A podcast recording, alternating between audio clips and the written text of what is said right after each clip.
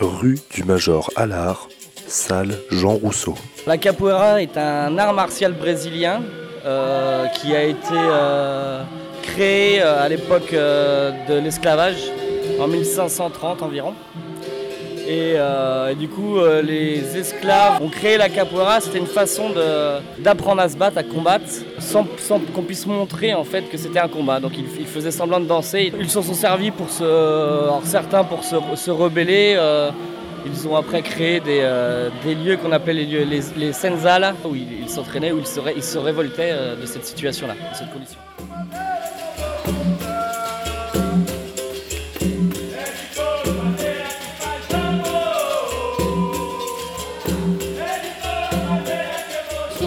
Qui, était là et euh, il m'a montré. Du coup, bah, j'ai essayé.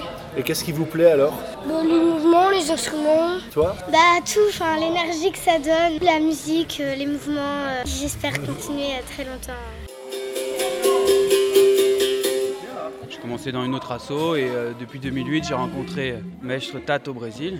Il est rentré avec nous et je l'ai suivi. Comment vous êtes venu appréhender la capoeira il y a 8 ans alors? C'est suite à un accident euh, où je ne pouvais plus faire de sport et je me suis dit euh, pourquoi pas essayer quelque chose qui, change des coutumes. J'ai essayé, ça m'a plu. Le fait que le seul matériel qu'on ait c'est nous et rend forcément les gens humbles lorsqu'on progresse. On peut être que fautif si on n'y arrive pas et au contraire être bon quand on y arrive.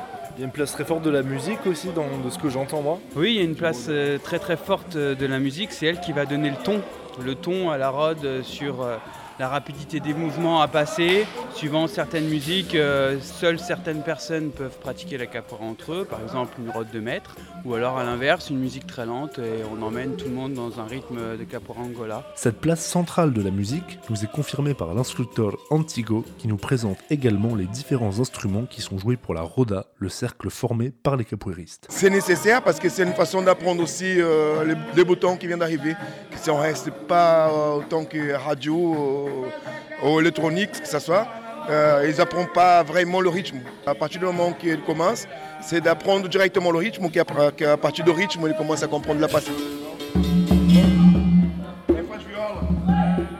On a le grand bilimbao qui s'appelle euh, Boy, que c'est le bilimbao qui maîtrise la roda euh, en même temps que le maître.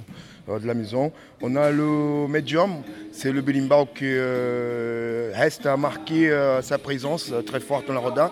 C'est lui qui doit montrer aux élèves où ils vont.